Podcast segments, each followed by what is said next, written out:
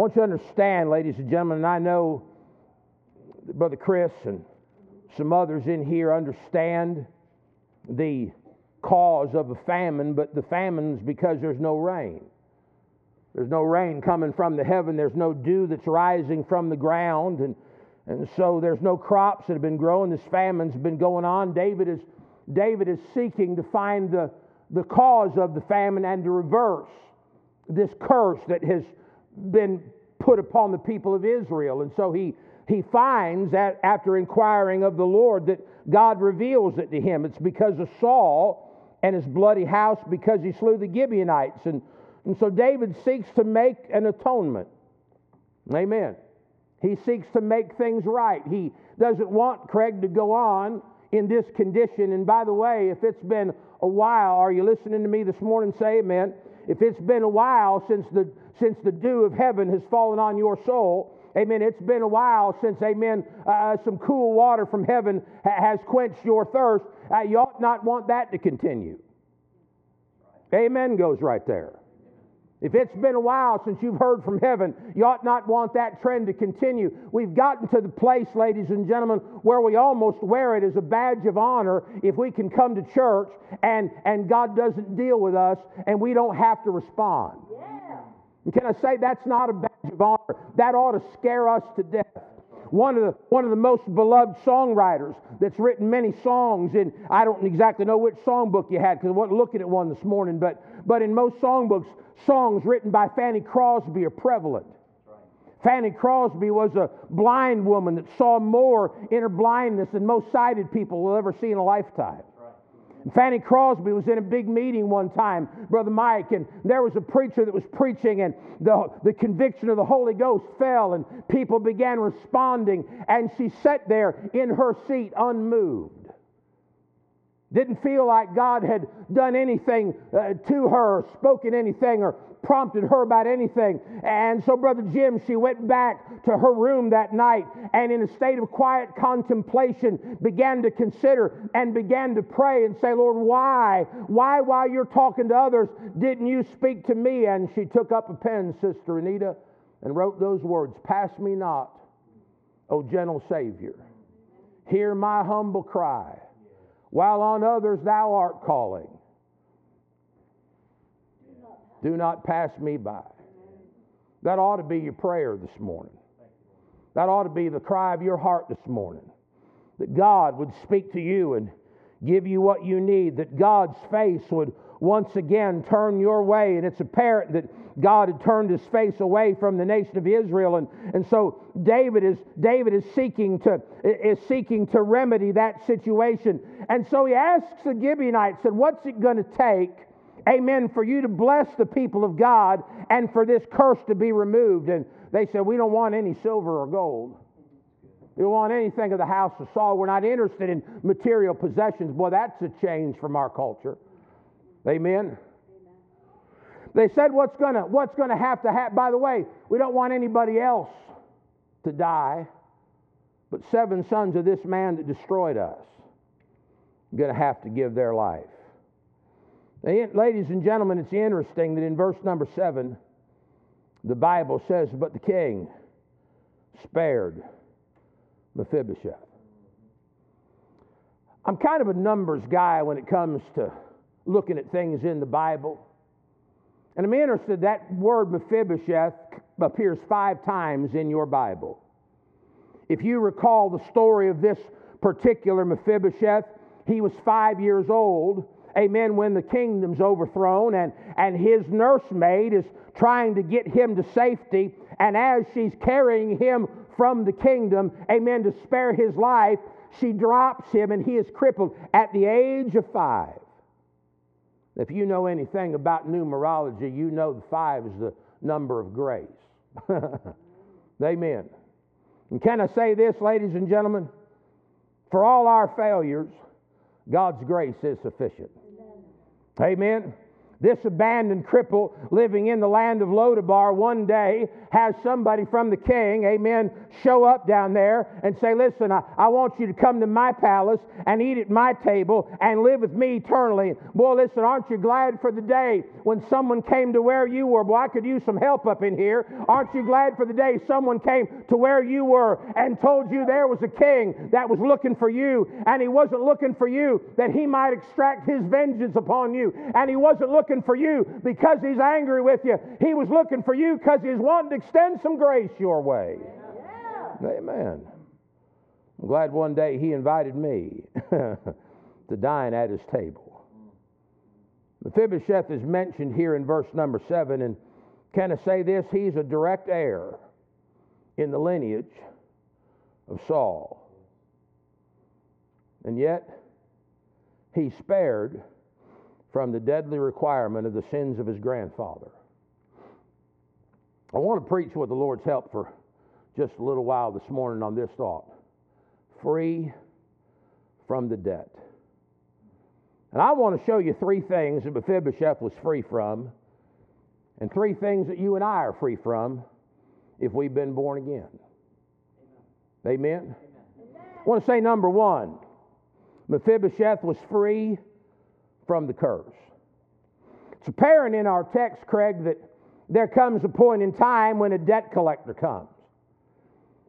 Amen. The, the, the requirement, the sum that's going to have, the, the price that's going to have to be paid, preacher, is that seven men are going to have to die. Somebody went to collect that debt. Somebody started going and tracking down seven relatives of this man by the name of Saul, Jim. Uh, ladies and gentlemen, but when the debt collector came, Mephibosheth, though born in the line of Saul and raised in the ways of Saul, was free from the debt because he'd been adopted. Amen. Amen. Hey, he looked like Saul. He had the man. I got a boy here this morning, the one sitting on the second row with the with the manly beard. Amen. Listen, there is no doubt that is my boy. He looks like me. He does the same dumb things his dad does. This is not a place to say amen, April. This is where we have women keep silent in the church. Let me say amen. amen. There's no, there's no denying Listen, and I'm thinking, I'm thinking this Mephibosheth, ladies and gentlemen, looked like Saul, had the mannerisms of Saul. But can I say this? He'd been adopted. hmm. He'd been adopted into another family. I remember hearing the story of two little boys that were sitting in a shopping cart at a, at a grocery store checkout, and, and uh, they were acting like little boys do. And, and a woman behind them started talking to them and said, Are you brothers? And they said, Yes, we are. And before she could catch herself, she said, Well, you don't look like brothers. Their mom was loading stuff on the, on the belt, you know, and paying for the items, and she's embarrassed and really didn't know what to say. But before she could speak up, one of the boys said, Well, no, ma'am, we don't look like each other because we've been adopted. that woman that had the boldness to open her mouth, Miss Anita, started stumbling and stammering, and, and that boy said, You do know what adopted means, don't you? He said it means we got a different face, but we're in the same family. Amen. Can I say this, Brother Chris? Hey, we got a different face. How about we're in the same family? Well, listen, I'm glad to be part of the family of God. Amen. Hi, listen, we look different. We come from different backgrounds. How we have different life experiences. Hi, but ladies and gentlemen, can I remind you, although we've got different backgrounds and different heritages and come from different walks of life, listen, I thank God for the day He put us into His family. Amen. Well, listen, I'm thankful for the day He adopted me. I remember hearing somebody say, Brother Warnick, there are three ways to get into a family. Number one, you're born into a family. In 1987, right? Was that when Ryan was born? Man, don't ask me the day. That's mom's job. I'm good with the year. Amen. 1987, Ryan was born into the, what? No? Oh. All right, whatever. Hey, hey, listen, listen, listen. Look up in here. when you've got five kids, you know, the first one, you got the bronzed baby shoes. You got pictures of everything they've done. Amen. I mean, you've got the book and you, re- you record the first noise they make, first time they say a name, that's a word that's recognizable. By the time, Craig, you get to number five, you're hoping that it's, that it's the same gender as the first one, so you can just show them pictures of their sibling. Say, This is you when you were a child. Somebody say, Amen. Don't look up in here like I'm a horrible parent. Amen. Get out of here. Amen. I'm just saying, man, it's life. Amen. After you've had five of them, it's like, phew, man, when's this going to end? Amen. I'm just saying, listen, hey, hey, I'm glad. I'm glad that we're adopted into the family of God. Amen. And I can't listen. I got to thinking, I got to, I said the first way is to be born into a family. I got myself distracted. Second way is to marry into a family. See, back, uh, how many years y'all been married? Almost 10. So in, uh, in 2009, y'all got married. April was a Nelson. She ain't a Nelson anymore. She's a skipper. She married into the family. but Jim, there's a third way to get into a family. That's to be adopted into one. I got good news for you, child of God. Uh, amen. When you got saved, you was born into a family. amen. One day, I'm marrying into a family, Craig. I see you got your wife here. There was a day, amen, when you stood at the front of a building and your wife came down an aisle in a beautiful wedding dress and Amen. You married her. She married into the Henson family. There was a day when April married into the Skipper family. I'm married. Amen. I'm gonna marry into. He's going. Hey, listen. He he finds me to be a beautiful bride. Yeah. I know nobody else does. Amen. But the Lord does. Amen. And have been adopted into his family. Let me say, not only was he free from the curse, but can I say this quickly? He was free from the cross. You see, you don't have to wait till Matthew's gospel to find a cross. There's seven boys, Chris, that are going to be hanged. They're going to be hanged on a cross. Amen. I got to I got to look into this. Look at verse number three again quickly, if you would please. The Bible said, Wherefore David said unto the Gibeonites, What shall I do for you? And wherewith shall I make? Notice that word atonement. That word means a covering. Amen. And, and they said, we, we're not, we don't want any silver or gold. Somebody's going to have to die. But look at verse number four. Couldn't just be anybody. The Bible said, verse number verse number four said, uh, Neither for us shalt thou kill any man in Israel. Hey, it was going to be seven men of Saul's house. Now, listen, I don't know how most of y'all are, but if somebody told me that I had to come up with a list of seven men, Brother Warnick, it wouldn't take me long. In fact, I'd come up with 15 or 20 pretty quick. Amen. Just to make sure, Chris, we had enough. Make sure these guys could be found. And I got to thinking, hey, uh, it had it was it was seven men, amen. Seven men of Saul's house, and this atonement was for the house of Saul. I'm interested in two things here. Notice the number. The number seven. That's the number of completion. I'm not a musician, but I listen to these ladies play on the instruments, and I, I, I listen to Sister Kathy sing, and I know enough about music to know that there are seven notes in a scale, and that eighth note begins another octave. And it's another set of seven, and then it begins another octave, and it's another set of seven. We understand that there are seven days in a week.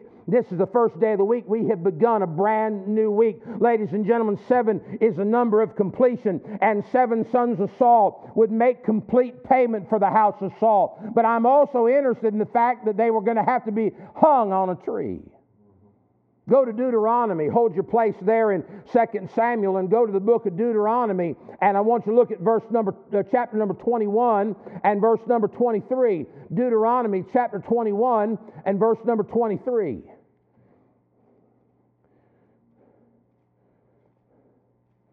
The Bible said, His body shall not remain all night upon the tree, but thou shalt in any wise bury him that day. For he that is hanged is accursed of God. You see, there was a curse that was associated with hanging on a tree. And I said it couldn't be just anyone that would die in my place. Couldn't be just anyone, ladies and gentlemen, was going to die in your place. It had to be the Son of God.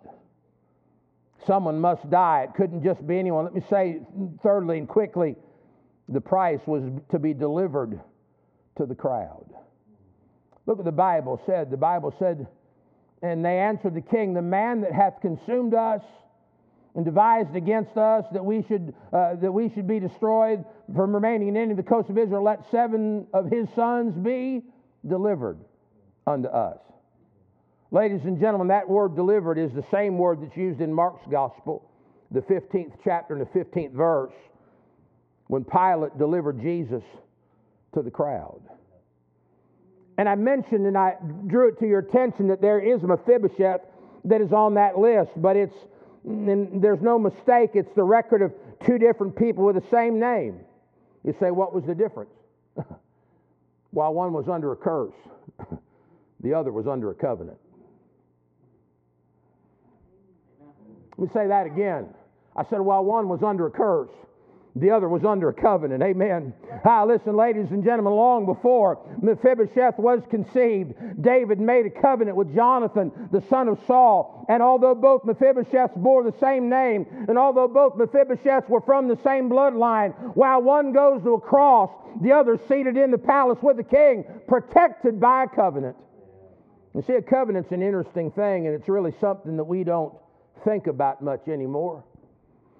But in the Bible, when a covenant was made, what they'd literally do, listen to me, is they would literally take a lamb and they'd cut that lamb in half. They'd lay one ear on one side and one ear on the other. They lay one front shoulder on one side and one front shoulder on the other. They lay one hind quarter on one side and one hind quarter on the other. And in the middle of those two pieces, of those pieces of that divided lamb was the blood. And what they do, come here, Brother Chris, what they do is they'd lock arms and they'd walk up and down in between uh, the, uh, the split body of that animal and they'd make promises to God and they'd make promises to each other and they were making a covenant. Ladies and gentlemen, can I remind you, we ain't doing the do si do, by the way. Thank you, Brother Chris. Amen. Just need somebody to play some square dance music. Amen. Hey, can I remind you, hey, how when Jesus Christ died on that cross, hey, there was a covenant that was made. There was a lamb that was slain. Oh, listen, ladies and gentlemen, hey, long before Mephibosheth was ever around, David and Jonathan had made a covenant.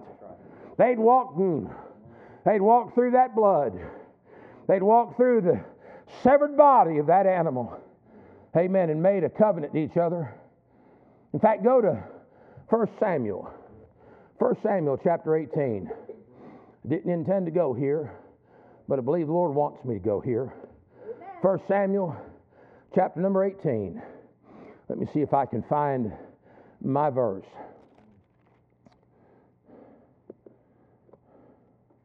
Oh, let's see here. Where am I at? Verse 3. Then Jonathan and David made a covenant because he loved him as his own soul. Look at verse 4. And Jonathan stripped himself of the robe that was upon him.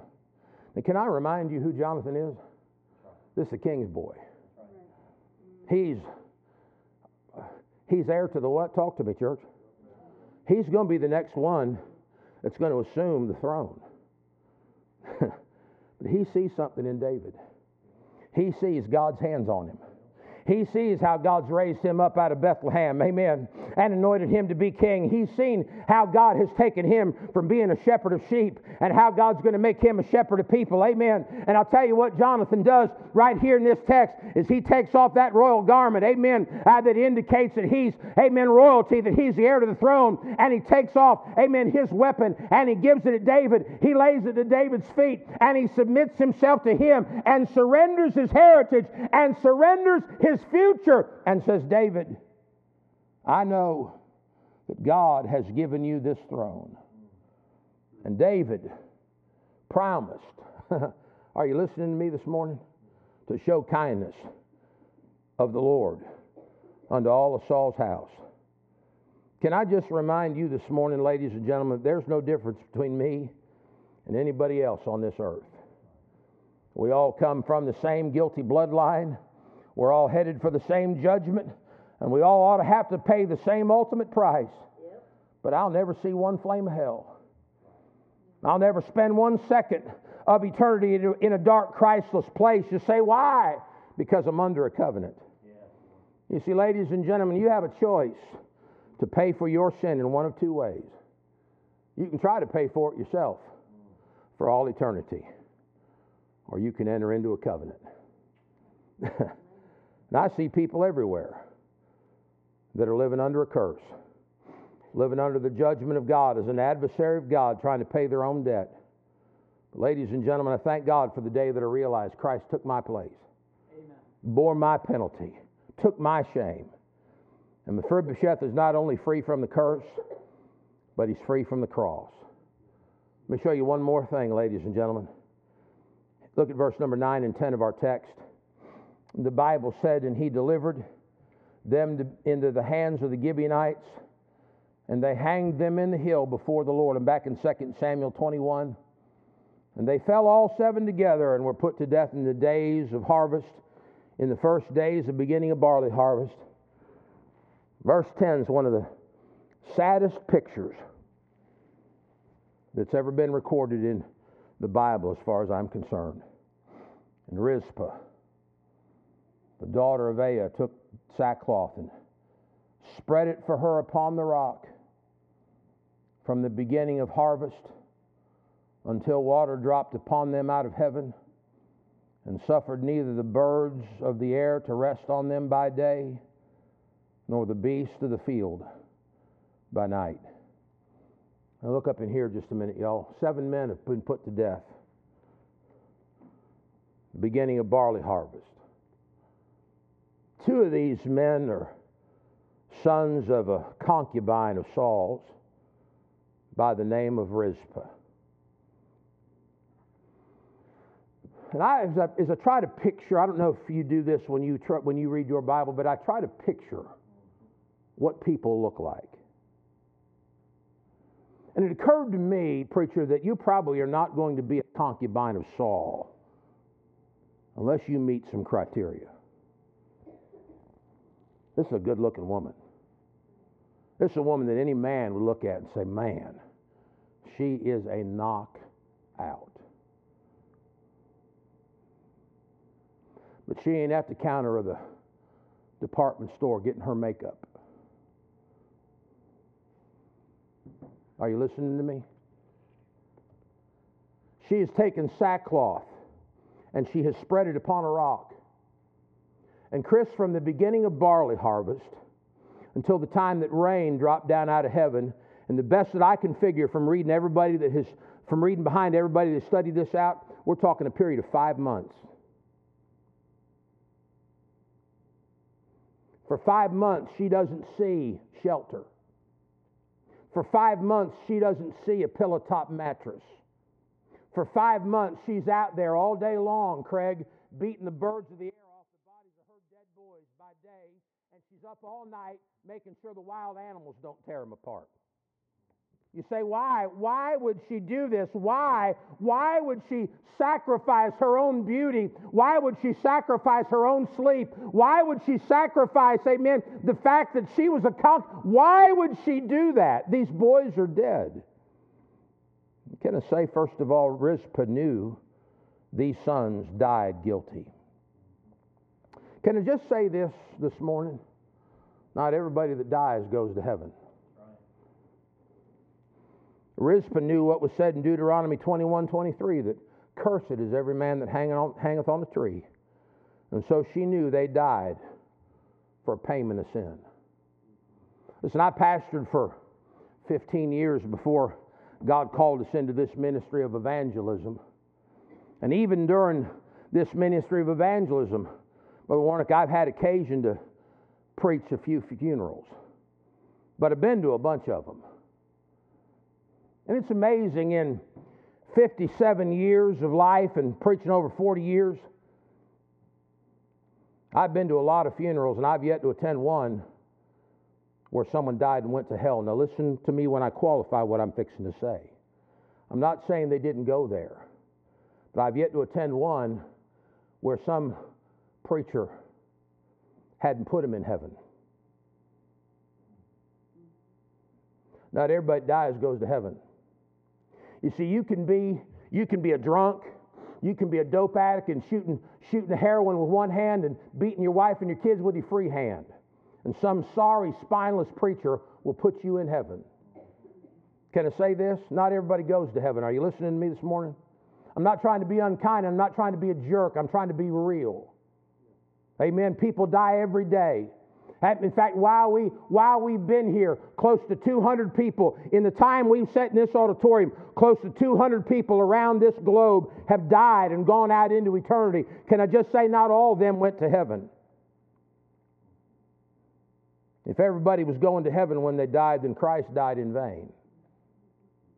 If everybody was going to go to heaven when they died, then there would have been no reason, Chris, for him to be born, for him to live 33 years, to, amen, to live a perfect life, for him to die a vicarious death. There'd have been no reason for him, amen, to stay three days in the grave. There'd have been no reason for him to rise again. There'd have been no reason for him to go to his Father and present that blood, Jim, on the, on the mercy seat, satisfying and atoning the wrath of God upon our sin. There'd have been no purpose for that. And so you can have your name on a church roll. Your daddy may even be the preacher or a deacon. Your mom might teach Sunday school. You might have been, you might have ra- been raised up in the church nursery, go, gone to the church Christian school. Amen. You might be in the church youth group. You might be a member of upstanding character. But can I say this, ladies and gentlemen? Your name can be on the church roll and not on the roll up yonder. But here's the other reason, Brother Warnick, that Rizpah stayed out there from the beginning of barley harvest until the rain dropped out five months is because she knew the moment they took those boys down off the cross is going to be the last time she'd ever see them.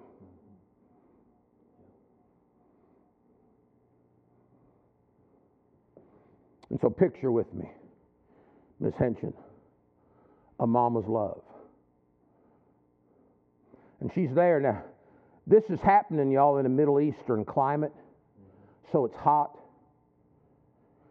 You ever see an animal that's been hit by a vehicle and is left laying on the side of the road? And you drive by a couple of days later and it's gotten bigger, and you know it's not because somebody's been feeding it? Amen? You see, these boys' bodies swell in the, swell in the heat of the sun these boys' bodies begin to, de- begin to decompose right before her eyes. And she watches, are you listening to me? She watches their lives, Mike. She watches their bodies literally fall apart right before her eyes. She watches body parts fall off and hit the ground. And still, I'm not trying to be gross or unkind. I'm, I'm, trying, to, I'm trying to give some light to a portion of Scripture that a lot of times we just read over as we're trying to mark off our Bible reading. I'm trying to get you to understand, ladies and gentlemen. Hey, she fought off the beasts, the birds by day and the beasts by night because she knew she'd never see them again. Meanwhile, back at the house, yeah. our Mephibosheth. he's free from the curse, he's free from the cross, and he's free from the coffin. Amen. Hey, listen, you may have to walk through death. We may have to walk through death's door. There may come a time when we're laid out in front of a church or in a funeral home. But listen, ladies and gentlemen, as my as my dear friend penned it in a bluegrass song, ain't no grave gonna hold my body down. I, one of these days, amen. Although my body may be committed to a grave, that's not where I'm staying. I'm going to say this this morning in conclusion. Look at verse 14. I did not read it. But look at verse number 14. The Bible said, In the bones of Saul and Jonathan, his son, buried they in the country of Benjamin, and Zelah, in the sepulchre of Kish, his father. They performed all that the king commanded. Notice this last statement. And after that, God was entreated for the land. See, after payment was made, prayer was made. I got good news for you this morning. You can be free from the debt. You see, Christ paid sin's penalty, so you don't have to. You can be free from the curse of sin this morning. You can be free from the cross this morning. You can be free from the coffin this morning. I got to thinking this, and I'll say this as a close. That, Listen, if you're here this morning and you don't know for sure that heaven's going to be your home, that'd be a great day to get that settled. But I'm also I'm also going to say this. I told the men in the prayer room this morning. Sometimes we bear burdens that are so personal and so deep and so painful that you really can't share it with anybody else. And the thought occurred to me here's a woman whose boys are dead. Nothing's going to change their condition. Really, at the end of the day, not only not only does she know this is the last time she's ever going to see them, but at the end of the day, all she can hope for is a decent burial. Because if this was if this would have played out like five other cases played out, they hung out there until the birds had picked their carcass clean of flesh. And until the sun, Craig had bleached their bones. And she's hoping to have a decent burial for her. Are you listening to me, church? For her two dead sons. There's a whole church full of folk here. And you've got kids for which your heart is broken. And you've got grandkids for which your heart is broken. Look up in here. And we've just seen an example of a mother who was willing to do more for her dead boys, Jim, than most of us are willing to do for our living children.